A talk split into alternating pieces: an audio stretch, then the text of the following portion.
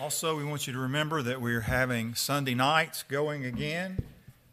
We meet here on Sunday night live. This Sunday night, Van Stringfellow is going to be sharing with us in the Sunday night service. And next Sunday night, Mary Walker, all the way at the back, is going to be sharing her testimony with us in the evening service. I've asked Mary to do that, and she's prayed about it, and it's going to come and do that, and you're going to be blessed. So please be a part of our Sunday night services. So far, it's been just a very, very special time as we've gathered together. You know, we're on our way to the cross. We've been talking about that for some weeks, and we began that journey with Jesus as he rode into Jerusalem on the donkey, and the people were shouting, Hosanna.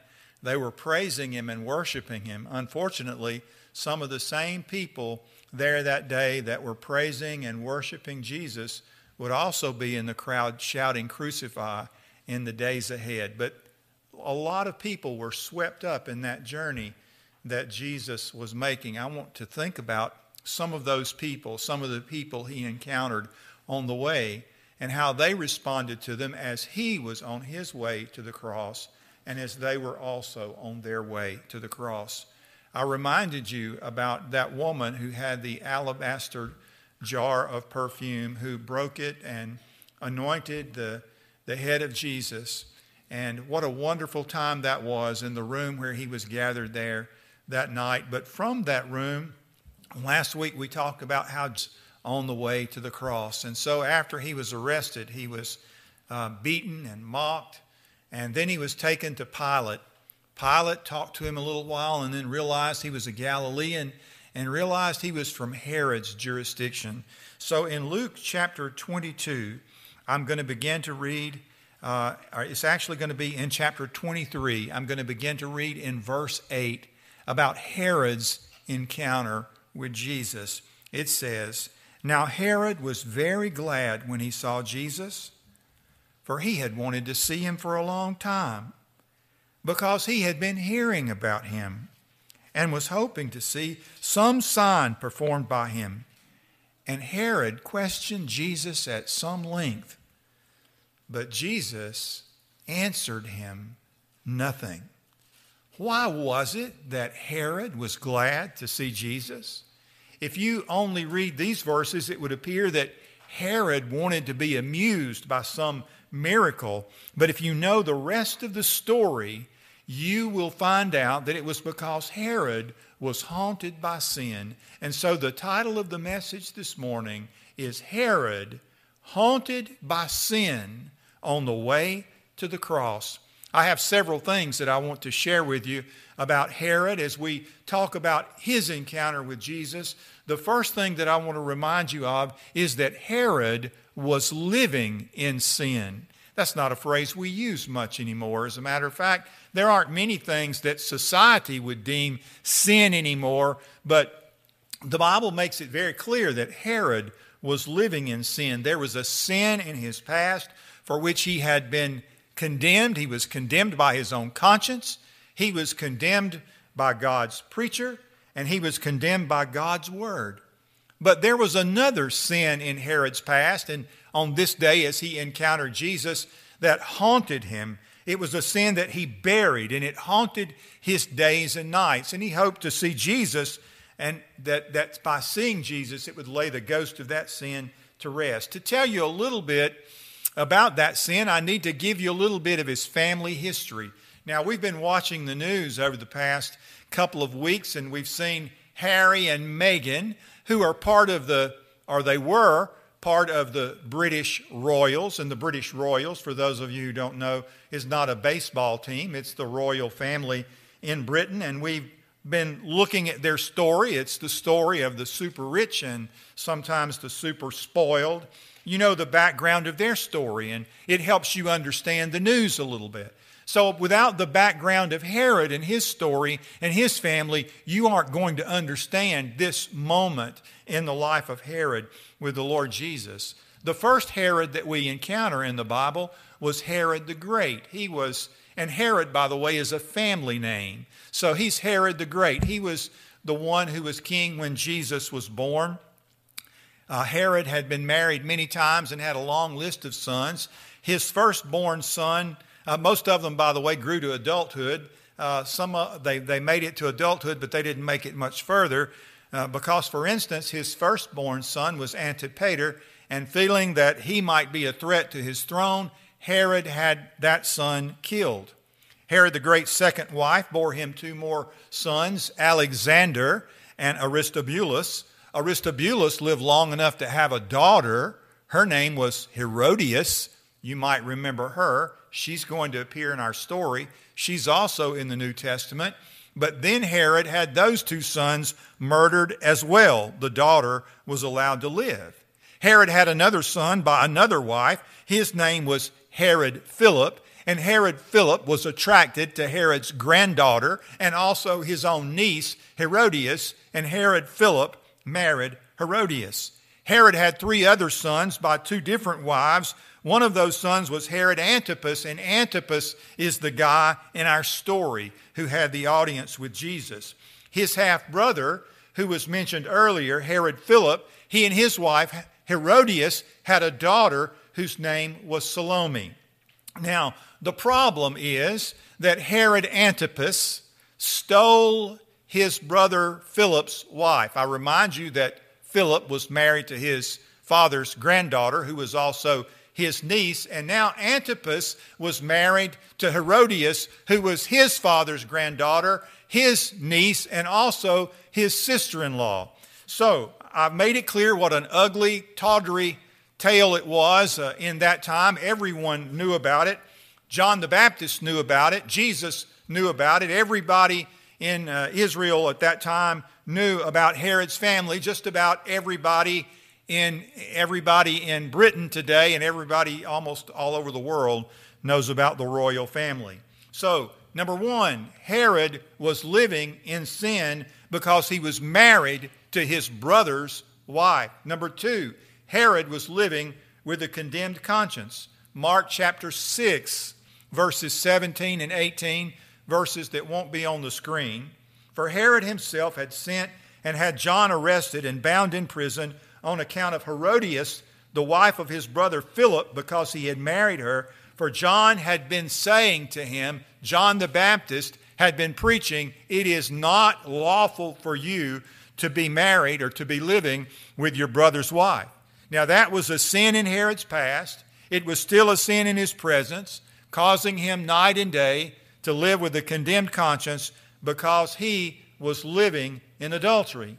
Now, you might be here today living with a condemned conscience because of some ongoing situation in your life that the Lord has addressed. In the world of our day, it's easy to silence the messenger. You can turn off the TV. You can change churches. You can close your Bible, but you cannot escape the convicting power of the Holy Spirit. Herod couldn't escape the convicting power of the Holy Spirit. Neither could Herodias. She too was haunted by sin, and the agent of her haunting was John the Baptist. As long as he lived, his preaching reminded her of her guilt. So at her urging, as we read in the scripture, Herod had him shut up in the dungeon of his royal palace. I'm told that Herod's palace stood on a lonely ridge that overlooked the Dead Sea. It was one of the grimmest, loneliest, and most unassailable fortresses in the world. Underneath that palace were the dungeons where the staples and the iron hooks that held John the Baptist still protrude from the walls.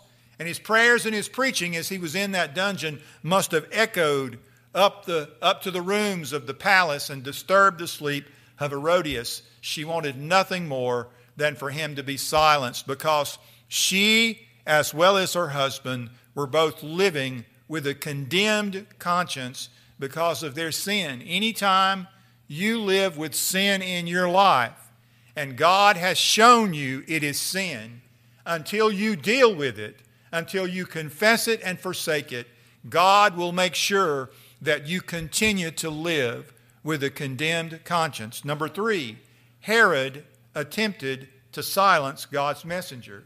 Now, the Bible tells us this happened on a strategic day in the life of Herod. It is always a strategic day in your life when you're making a decision about how you're going to deal with your sin, when God has let you know it's sin, what your next step is, what your next step will determine whether or not you can continue your journey with God. Some of you are working through the 40 days of devotions about David and his sin with Bathsheba and how God was trying to bring him from ruin to restoration. David had to deal with that sin. God brought him face to face with it and required that he deal with it. Now, the text we're going to read shows you the circumstances. Mark chapter 6, verse 19 through 28. Herodias had a grudge against him, that's against John the Baptist, and wanted to put him to death and could not do so because Herod was afraid of John, knowing that he was a righteous and holy man. He kept him safe. And when he heard him, he was very perplexed, but he used to enjoy listening to him. A strategic day came when Herod, on his birthday, gave a banquet for his lords and military commanders and the leading men of Galilee. And when the daughter of Herodias herself came in, it's not the daughter of Herod, you see. It says she's the daughter of Herodias because she was Philip, his brother's daughter, and now he was married to her mother, and she was living in his house. The daughter Salome came in and danced, and the Bible says that Herod was pleased and said, "Ask me for whatever you want, and I will give it to you." And he swore to her, "Whatever you ask me, I will give it to you, up to half of my kingdom." And she went out and said to her mother, "What shall I ask for?" And she said, "The head of John the Baptist." And the girl must also have been condemned by the preaching of John the Baptist, because when she went to Herod, she embellished it a little bit. She said immediately, "I want you to give me the head of John the Baptist on a platter." And so the Bible says, although Herod was sorry because of his oaths and his dinner guest, he was unwilling to refuse her. And he sent an executioner and commanded him to bring back his head. And he went and had him beheaded in the prison and brought his head on a platter and gave it to the girl, and the girl gave it to his mother. The messenger of God's Spirit was at last dead. But was the voice of their conscience soothed by the death of John the Baptist? Was the voice of their conscience and the conviction of God's Spirit silenced by the death of John the Baptist? No. It was amplified because Herod was haunted by sin. You say, what do you keep using this word haunted for? I'm going to show you it's in the story. After John's death, it appears that every time Herod had any inkling that someone was preaching, he always felt like it was John the Baptist. And here it is in plain language. The Bible says the disciples had been sent out by Jesus. They went and preached in the name of Jesus that men should repent. And in Mark chapter 16, verse 14 through 16, and King Herod heard of it, for his name had become well known. Jesus' name had become well known, and people were saying, "John the Baptist has risen from the dead." That's why these miraculous powers were at work in him. But others were saying, "He's Elijah." Others were saying, "He's a prophet." They were talking about Jesus. They were saying he's a prophet like one of the prophets. But when Herod heard of it, he said, and he kept saying, "John, whom I beheaded, has risen." You see, there was a sin in his past that he had buried, and the ghost of that sin haunted his days and nights. You may have a sin like that in your life. You think, well, I've laid that to rest a long time ago. But you've never dealt with it. You've never confessed it to God. You've never asked for forgiveness. You've just let it lay. You've buried it. You've forgotten about it. Yet God will not let you forget. God will bring it to your mind over and over until it's dealt with, until it's confessed before him, forsaken and forgiven. That sin that haunted him was not just adultery. It was murder. He hoped that when Jesus came, it would prove to him that he was not John the Baptist and that he would be free from the haunting and stalking of his soul by the conviction of God's Spirit, but it just didn't happen. verses 8 and 9 of Luke chapter 23, where we started. Now Herod was very glad when he saw Jesus, for he had wanted to see him for a long time, because he'd been hearing about him and was hoping to see some sign performed by him. And he questioned him at some length, but Jesus answered him nothing. What I want you to see here is that Herod had an opportunity to deal with his sin on the way to the cross. What a moment this was. What a wonderful moment. What would you have done in that moment if you'd had an opportunity to have an audience with Jesus? You know, the Bible says that Jesus was approached by a wide variety of people throughout his ministry. He ministered to those people. He helped those people. He comforted those people. He healed those people. Could he have healed Herod's wounded conscience? Could he have offered something, Herod, in his sin that would have been a relief for his soul? Yes, he could. But Herod did not take advantage of that opportunity.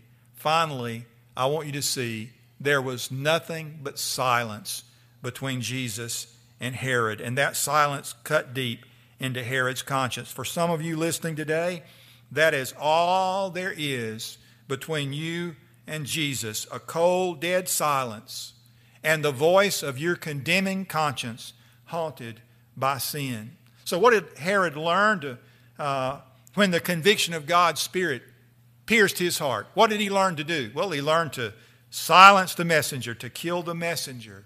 And that's been a common thread across the years. You look in the Old Testament, there were times that the voice of Jeremiah, they tried to silence his voice. John the Baptist, they tried to silence his voice. The Lord Jesus, they tried to silence his voice. Down through the years, I've seen some local pastor who has no fear of those to whom he preaches, and they will try to silence his voice by hook or by crook. Herod stood condemned in the presence of Jesus. He stood 1,000 times more convicted than he ever had been in John's presence. And the Bible says this is how he responded. Luke 23, verses 10 through 12. And the chief priests and the scribes were standing there, accusing him vehemently. And Herod with his soldiers, after treating Jesus with contempt and mocking him, dressed him in a gorgeous robe and sent him back to Pilate. Now Herod and Pilate became friends that day with one another, for before they had been enemies. Maybe Herod slept in peace that night after he sent Jesus on to Pilate. Maybe even he slept in peace the night Jesus was crucified and the second night after Jesus was crucified. But on the third day, when word came that Jesus had risen from the dead, what do you think happened to the voice of Herod's conscience? It could not be silenced. The conviction of God's Spirit continued to deal with him. Now here's the question. You are on your way to the cross, because we're swept up every year at this time. We have a cross sitting out on our property. We have crosses in the window. There's a cross on the screen. And even if those weren't there, you would still be on your way to the cross. Will you deal with your sin on the way to the cross? Will you respond to the conviction of God's Spirit? Will you listen to your own conscience as it condemns you because of your sin? And will you confess your sin and forsake it at the cross of Jesus? My goodness, what an opportunity Herod had. What a wonderful moment to be in the presence of the Lord Jesus. Do you realize that that's where you are today? Not because I said so, but because the Bible says so. The Bible says that when two or three are gathered in his name, Jesus said, I am in the midst of them. So here we are today in our fellowship hall, not even in our sanctuary. Do you think Jesus knows where we are? Do you think Jesus meets with us today? Do you think he's speaking to somebody here about something in their life that they need to get right with him? Maybe speaking to you because you've never trusted Jesus as your Savior. What a wonderful opportunity this is. as God speaks to your heart. I told the early service this morning, down through the years, whether it's a little 8-year-old girl or whether it's a 40-year-old man, I've had people tell me, Brother Eddie, I just felt Jesus speaking to my heart, and there's no other way to put it. There's that tug, that pull, that call that comes to your heart, and you know it's Jesus. And you know in that moment that you have an opportunity to respond to him. That's your opportunity today. The Bible says, today, if you hear his voice, harden not your heart. Would you pray with me?